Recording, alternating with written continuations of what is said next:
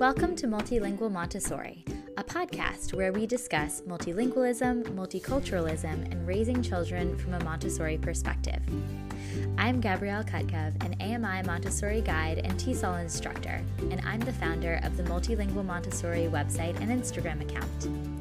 Today I'm speaking with Chelsea Daniel, an AMI Montessori guide and certified yoga instructor living in Brooklyn, New York. Chelsea is the founder of Chickadee Yoga, where she teaches children's yoga, prenatal yoga, and postnatal and baby and me yoga classes. Chelsea and I met in 2015 when we worked at a Montessori school in Manhattan together. In this conversation, we discuss the intersection of mindfulness and Montessori, how to use mindfulness to support children, and how we as adults can use mindfulness practices to be our best selves when caring for children. It was a fascinating conversation, and I think you'll learn a lot from Chelsea, whether or not you are a parent or teacher yourself. A few notes about our conversation. You'll hear us talk about AMI, which stands for Association Montessori Internationale, the organization which conducted our teacher training program that was founded by Maria Montessori and her son Mario in 1929. You'll also hear us talk about a primary class, which is another term for the Children's House, a mixed age class of two and a half to six year olds in a Montessori school. We sometimes use the word guide instead of teacher, which is a commonly used term in the Montessori world, coming from the idea that the adult's role is to guide children through activities in the classroom and in their development. And lastly, Chelsea and I recorded this conversation in person in lovely Fort Greene Park in Brooklyn. Because we were outside, you'll hear some background noises toward the end of the episode, including a siren, the breeze blowing through the trees, and a passing conversation. I hope those sounds won't be too distracting, but rather that they will help you imagine you're sitting on our picnic blanket with us on a lovely late summer evening in Brooklyn. So, with that said, here's my conversation with Chelsea.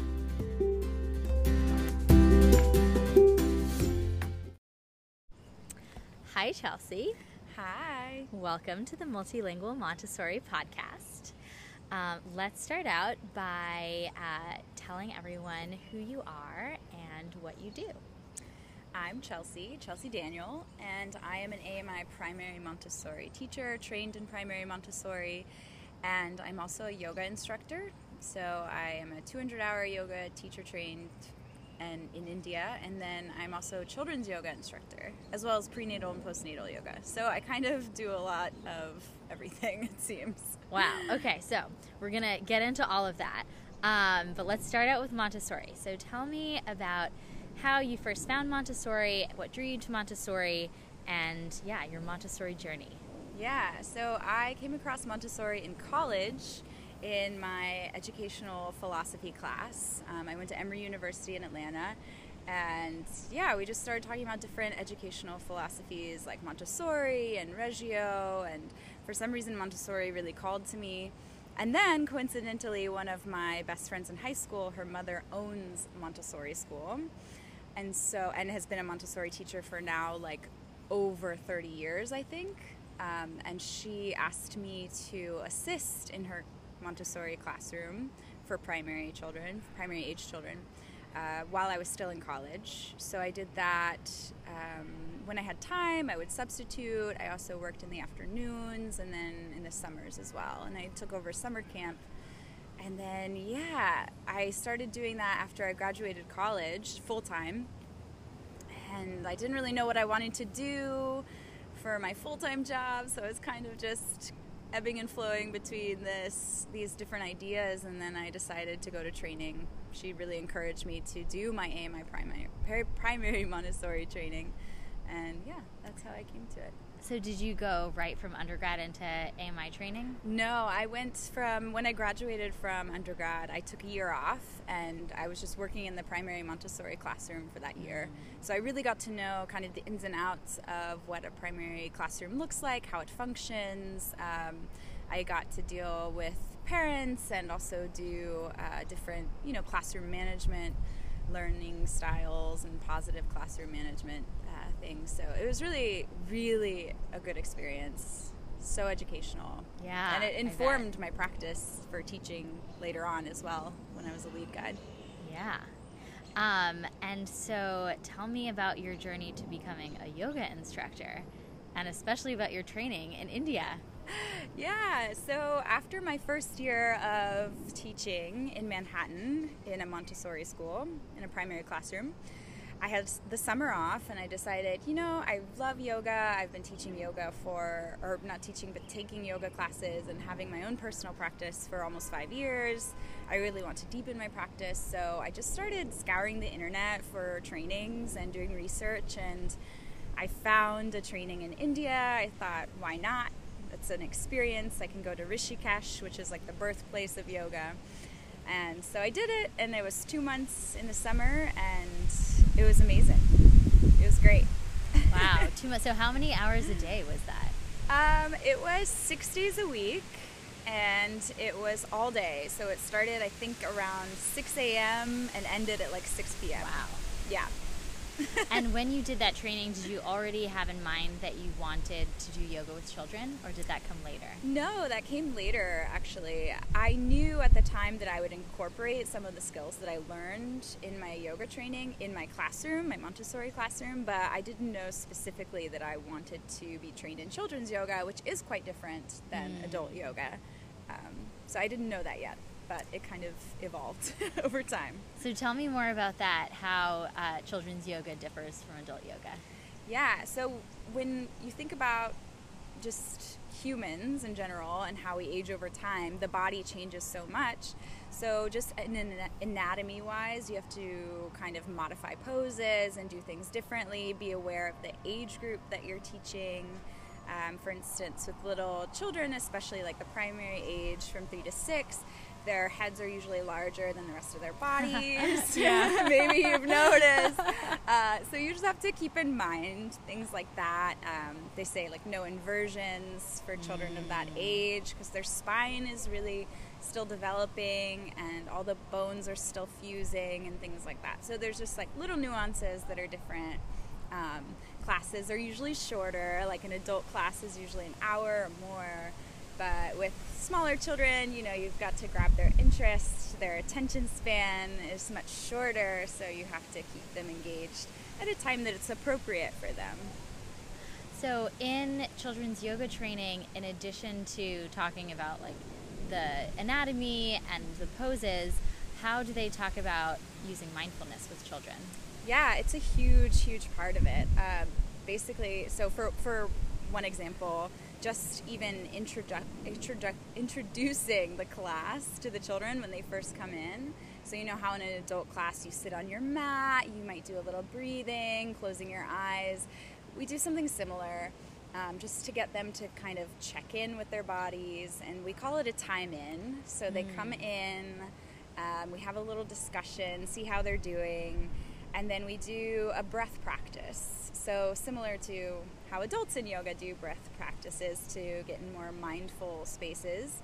Uh, we do that with children, but we kind of make it more imaginative. So, for example, we would do something called one example is sunshine arms ocean breath.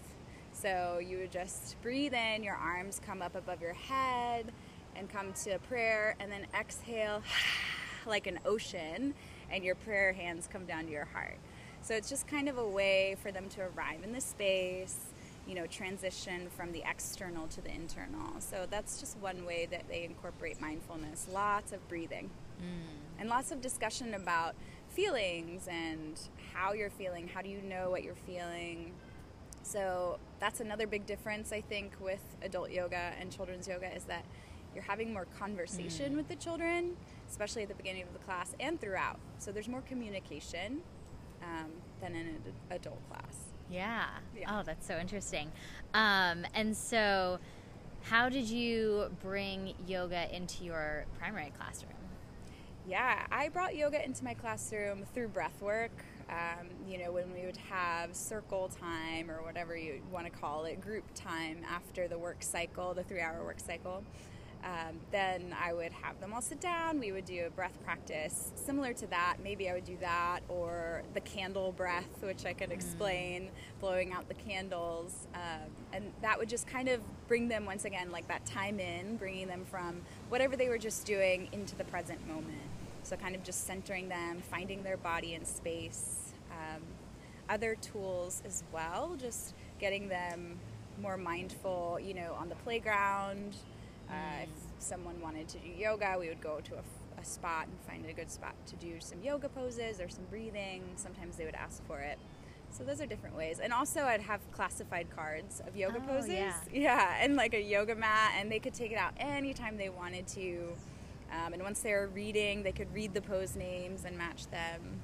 Oh, that's great. So, Did yeah. you ever use any mindful mindfulness techniques in um, conflict mediation between children? Yeah, yeah. So the the main conflict mediation tool I think that I used, which I'm sure a lot of Montessorians will know, the peace rose, and how there's this fake rose. Maybe it can be real in your classroom. In my classroom, it was fake, um, and they knew to go get it anytime there's conflict. Or if they're younger and they didn't quite know, we would encourage them to get the peace rose, get out a little mat, and they would sit on either side, whoever was having the conflict, and I would just be there to kind of mediate and basically talk through their feelings. So maybe we would go through a breath work before we started talking to kind of like calm and defuse the situation.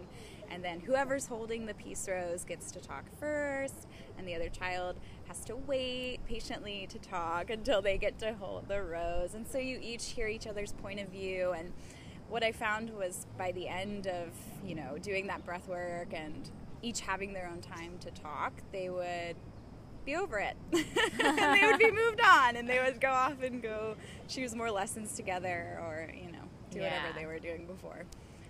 Yeah. Oh, that's great.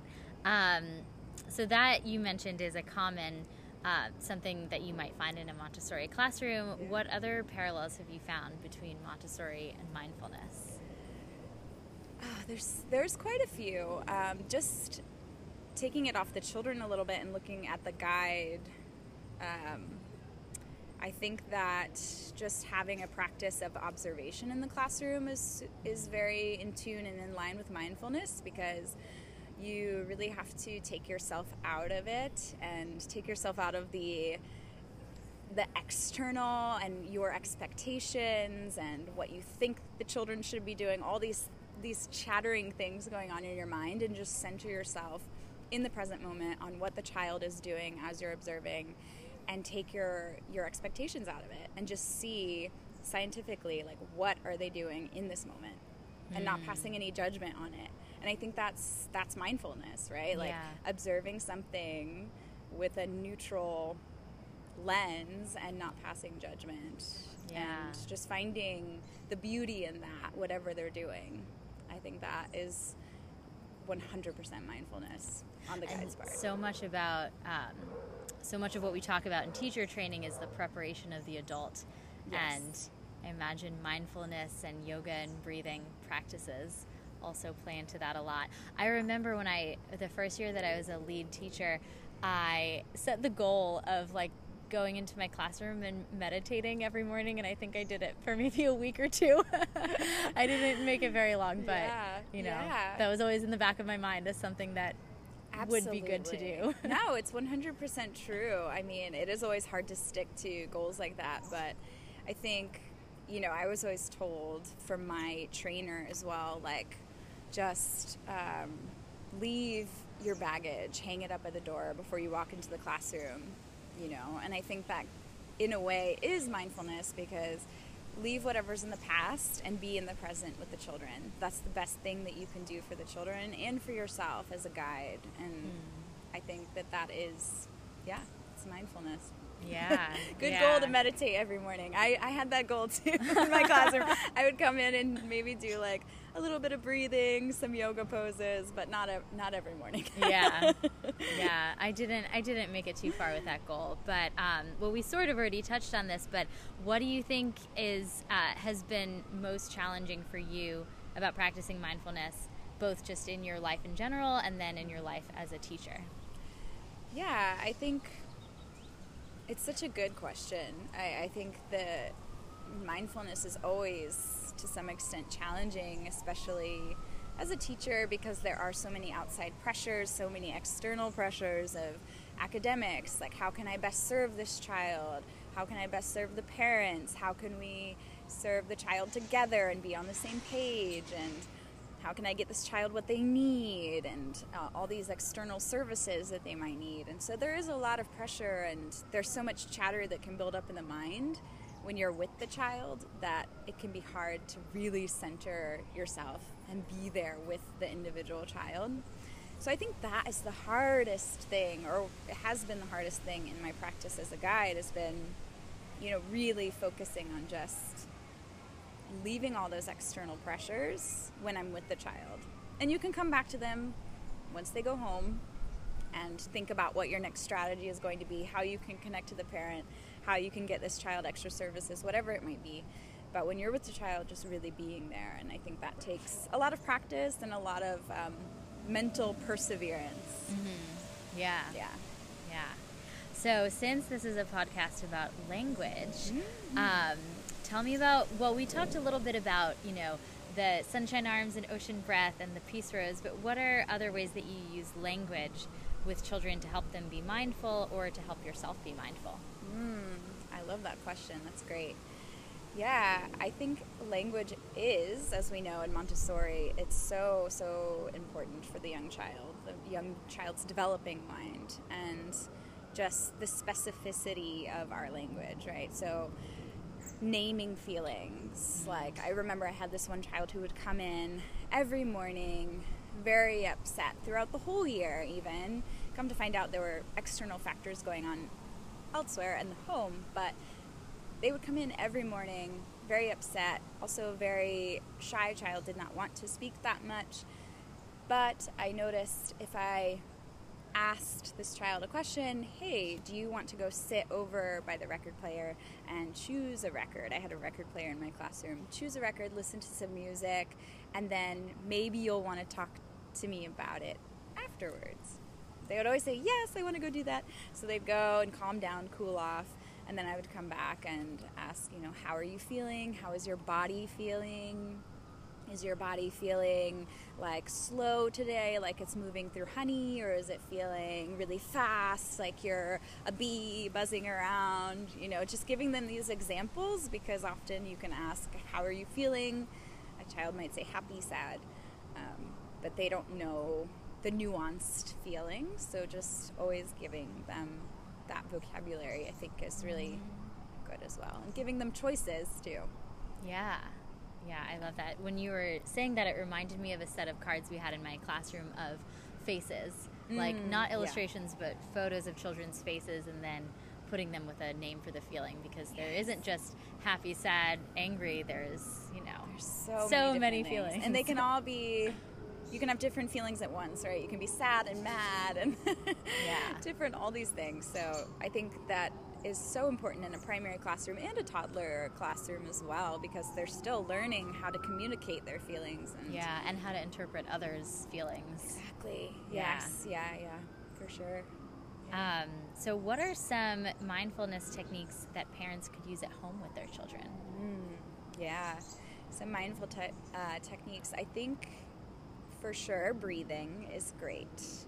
So, what you can do if your child is upset or, you know, maybe sad or angry, I would say try to give them some space at first to feel their feelings, acknowledge what they're feeling. You know, I see that you're having a lot of feelings, and then say, I would like to do some breathing with you when you're ready and maybe I would introduce this breathing with them, whatever breathing technique you'd like to do at a neutral moment. So, say mm-hmm. before they're upset, right? That's what we do in the classroom with grace and courtesies. So that they're prepared in the moment and they have this tool in their toolbox to say, oh, yeah, I'm already familiar with that. It's not new. Um, it's comforting to me. So, mm for instance, you can role play uh, in a neutral, fun moment. Just be like, let's do some breath work right now. Let's do sunshine arms, ocean breath. I'm going to show you how to do it, and then you can do it with me. Let's do it three times. You know, something really doable. Uh, if they don't want to do it three times and they want to do it two times, that's totally fine. Just make it fun. And that way, next time they're upset, you can say, let's do sunshine arms, ocean breath when you're feeling ready to do so. Mm. I think that is a really nice tool for them. The breath is so important to calm their nervous system. So I think in, introducing that at a young age is so invaluable. Yeah, because that's really like arming them with the tools to self regulate. Yeah. Even when they're not at home, when they're out in the world.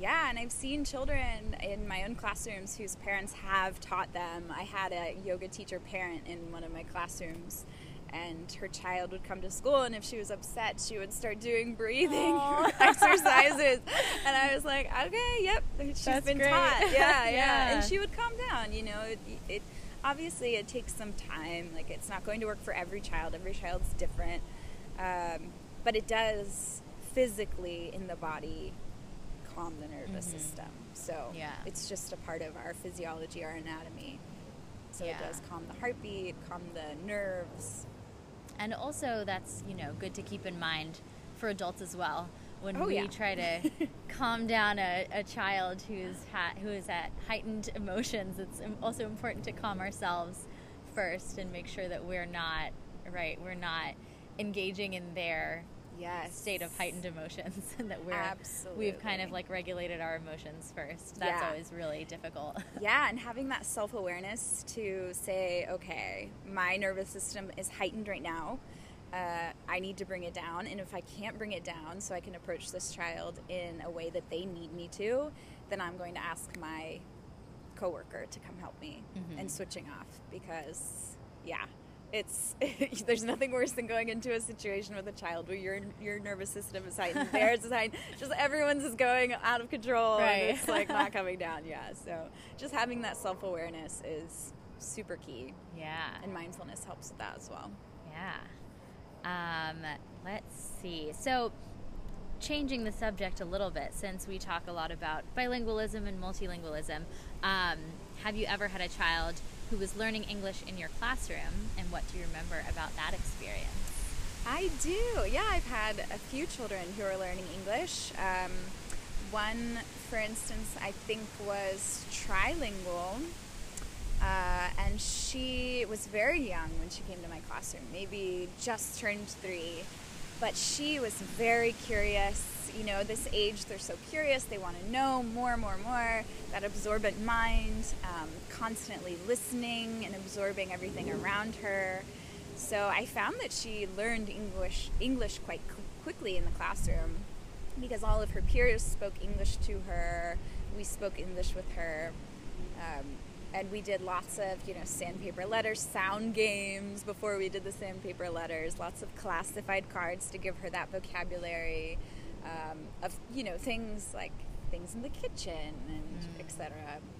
Um, just what we would think are basic things, but for a child of that young age, it's so so necessary for them to learn that, and especially a child whose um, first language is not English. So yeah, I think those tools really helped her, and by you know I had her for three years, and by the end of it, she spoke fluent English and really was reading everything. So yeah. Yeah. It works. Uh, the observant mind.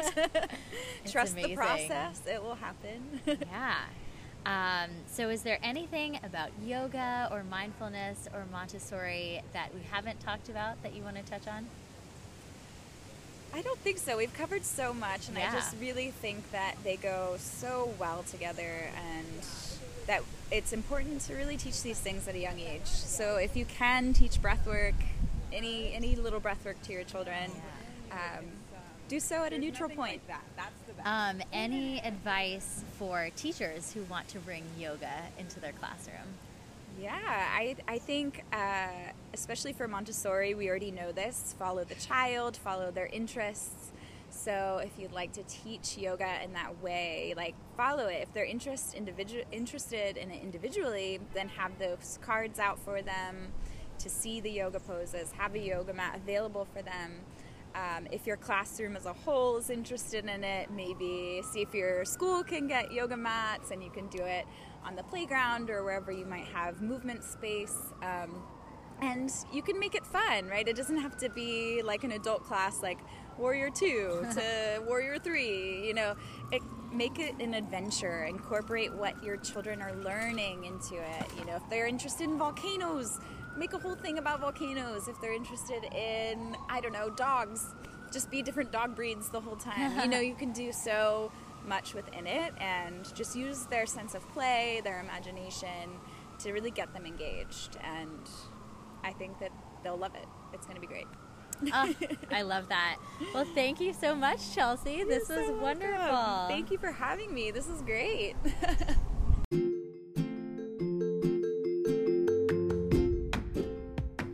weeks after Chelsea and I recorded that conversation, we were chatting, and Chelsea happened to mention that she had lived in Austria for several years as a young child, where she had learned to speak German fluently. I knew I needed to hear more, and she very graciously agreed to a second interview so I could add her experiences learning a second language as a child into the episode. Well, welcome back to the Multilingual Montessori podcast, Chelsea.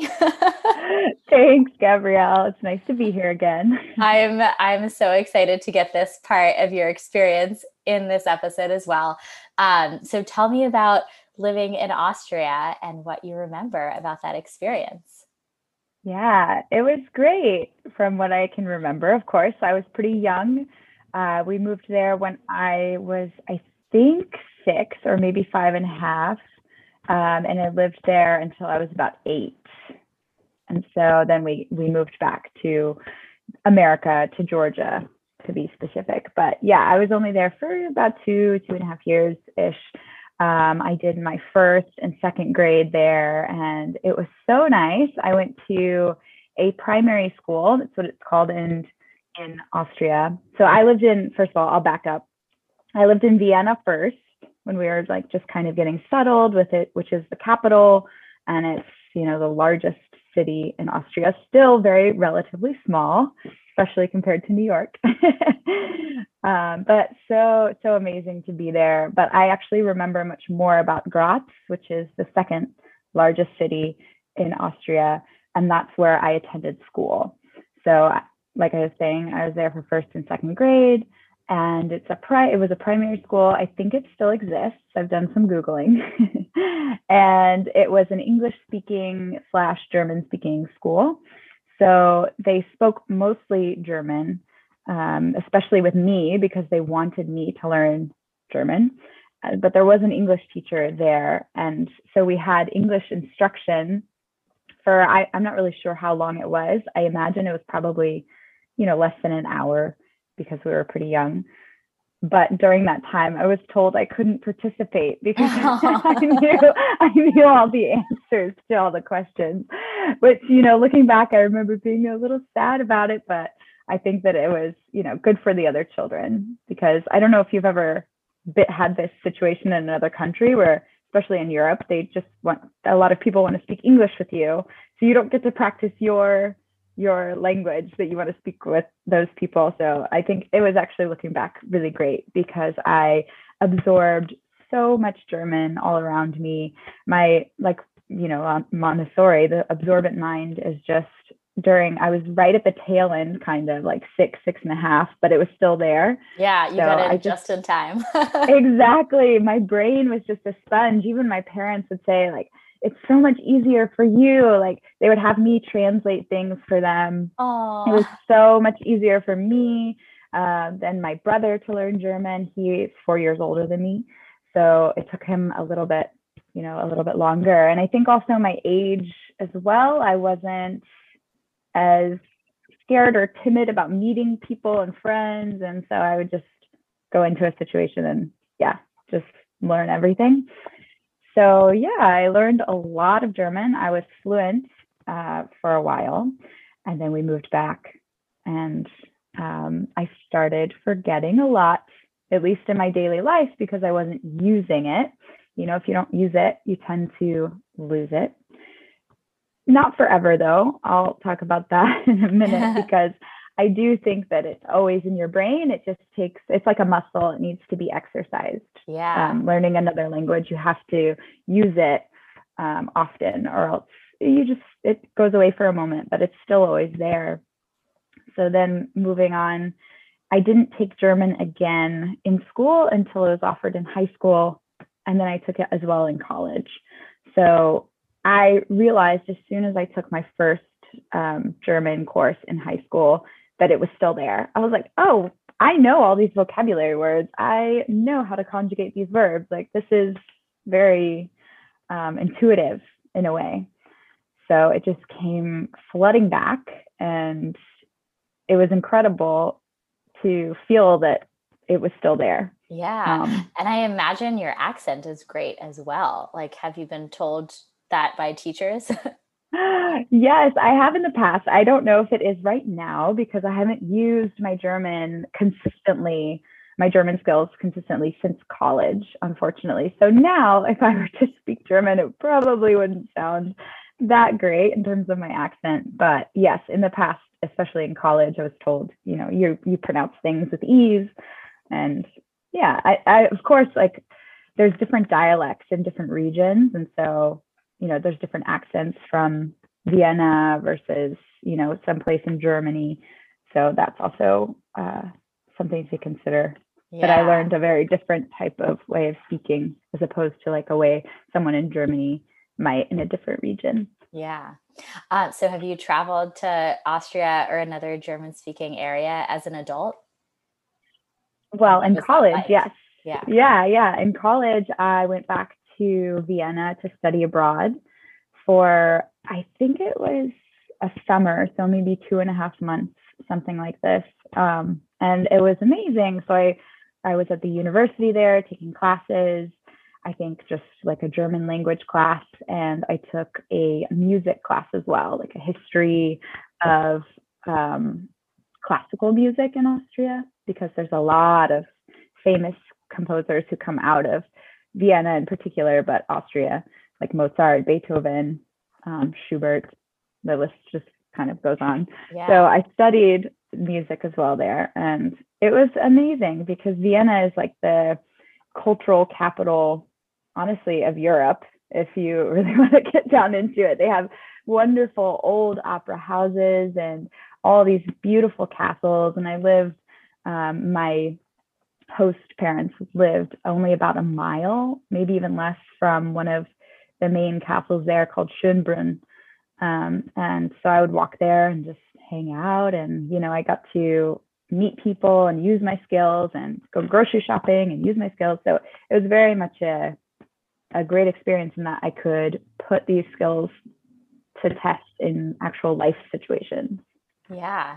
And so as an adult versus a child, you know, because yeah. when I lived in Austria before, it was my parents doing most of the things unless they needed help. But yeah. Yeah. Was, Do you remember any any times that you had to navigate a situation in German, like doing those, you know, tasks of daily living?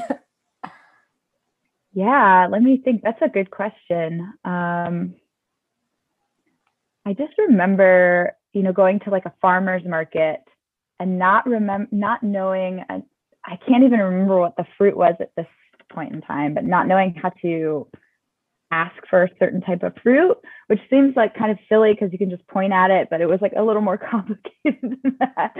But you know, I think they noticed I was struggling. So a lot of mm-hmm. people in Vienna speak English as well. They they won't in my experience, they won't use it unless, you know, they they see that you need to but mm. but yeah yeah yeah and so do you do you find any ways to incorporate german into your life now living in new york and not needing to speak it on a daily basis yeah yeah i think for well i incorporate it um, not in spoken language but in reading so i read a lot of just like teen dramas that are like I guess would be considered like an intermediate um, German level of reading. Uh, but conversationally, no, I don't. And I have certain friends who actually used to, I think they used to find people on couch surfing in New York City and just be like, hey, I see that you're German, you're like you're German or you're Austrian. Let's go out and get coffees and things like this. But yeah. I don't think I'm as I'm not that extroverted to be able to do that and practice my German, but I think it's a really great idea and one I've been thinking about doing. Oh, I love it. Yeah, that's a great idea too. I mean, you know, as, as, soon as I hear someone speaking German, I have to admit that I do eavesdrop a little bit just to see what I can understand. And I can catch words here and there if people are speaking slower, but you know, if someone's speaking fast, I would definitely have to ask them to slow down. yeah. but I think with time and with practice, it would come more with more ease for sure. Yeah. Yeah, that's so cool. I think that, I mean, what you were saying about being able to learn it during the absorbent mind, it really probably sticks with you in a way that maybe it doesn't with your brother who is older and with your parents who learned it as an adult. Yeah, absolutely. My parents have pretty much forgotten everything. and and my brother is actually he's he's definitely more studious than I am and I think he has a few more German speaking friends. So I think he actually does use it a lot more than I do um, in his everyday life. Mm, so yeah, he still remembers a lot. yeah, that's interesting. So then it's that's another that's kind of the opposite of what we were saying. Like it's not not all is lost if you didn't learn a language, a second language right. during the absorbent mind. yeah, yeah. I mean, he was ten. He was ten, so still young, but it's not not as it wasn't as easy for him. Yeah, it didn't come as intuitively. Yeah, definitely. Well, thank you. That was that was a great addition. I'm so glad we got to add that part in. Yeah, me too. story.